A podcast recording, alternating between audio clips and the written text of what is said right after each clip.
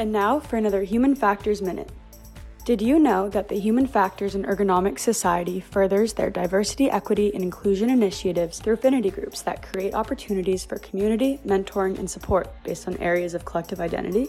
These groups aim to challenge the human factors and ergonomics industry while advancing science to combat long standing social disparities. One such group is the LGBTQ affinity group, which serves members of the society that identify as lesbian, gay, bisexual, transgender, queer, and gender nonconforming, as well as their allies and supporters. This HFES affinity group has three main objectives to promote DEI for the society's queer community, to foster this community through welcoming events, and to better our world through outreach activities with HFES partners and associated institutions. At no cost, any interested person, regardless of membership level, may participate in an affinity group. If you're interested in joining or forming a new affinity group, you may find more information at hfes.org.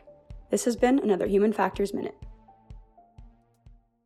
Support us on Patreon for access to our full library of additional Human Factors minutes at patreon.com slash humanfactorscast.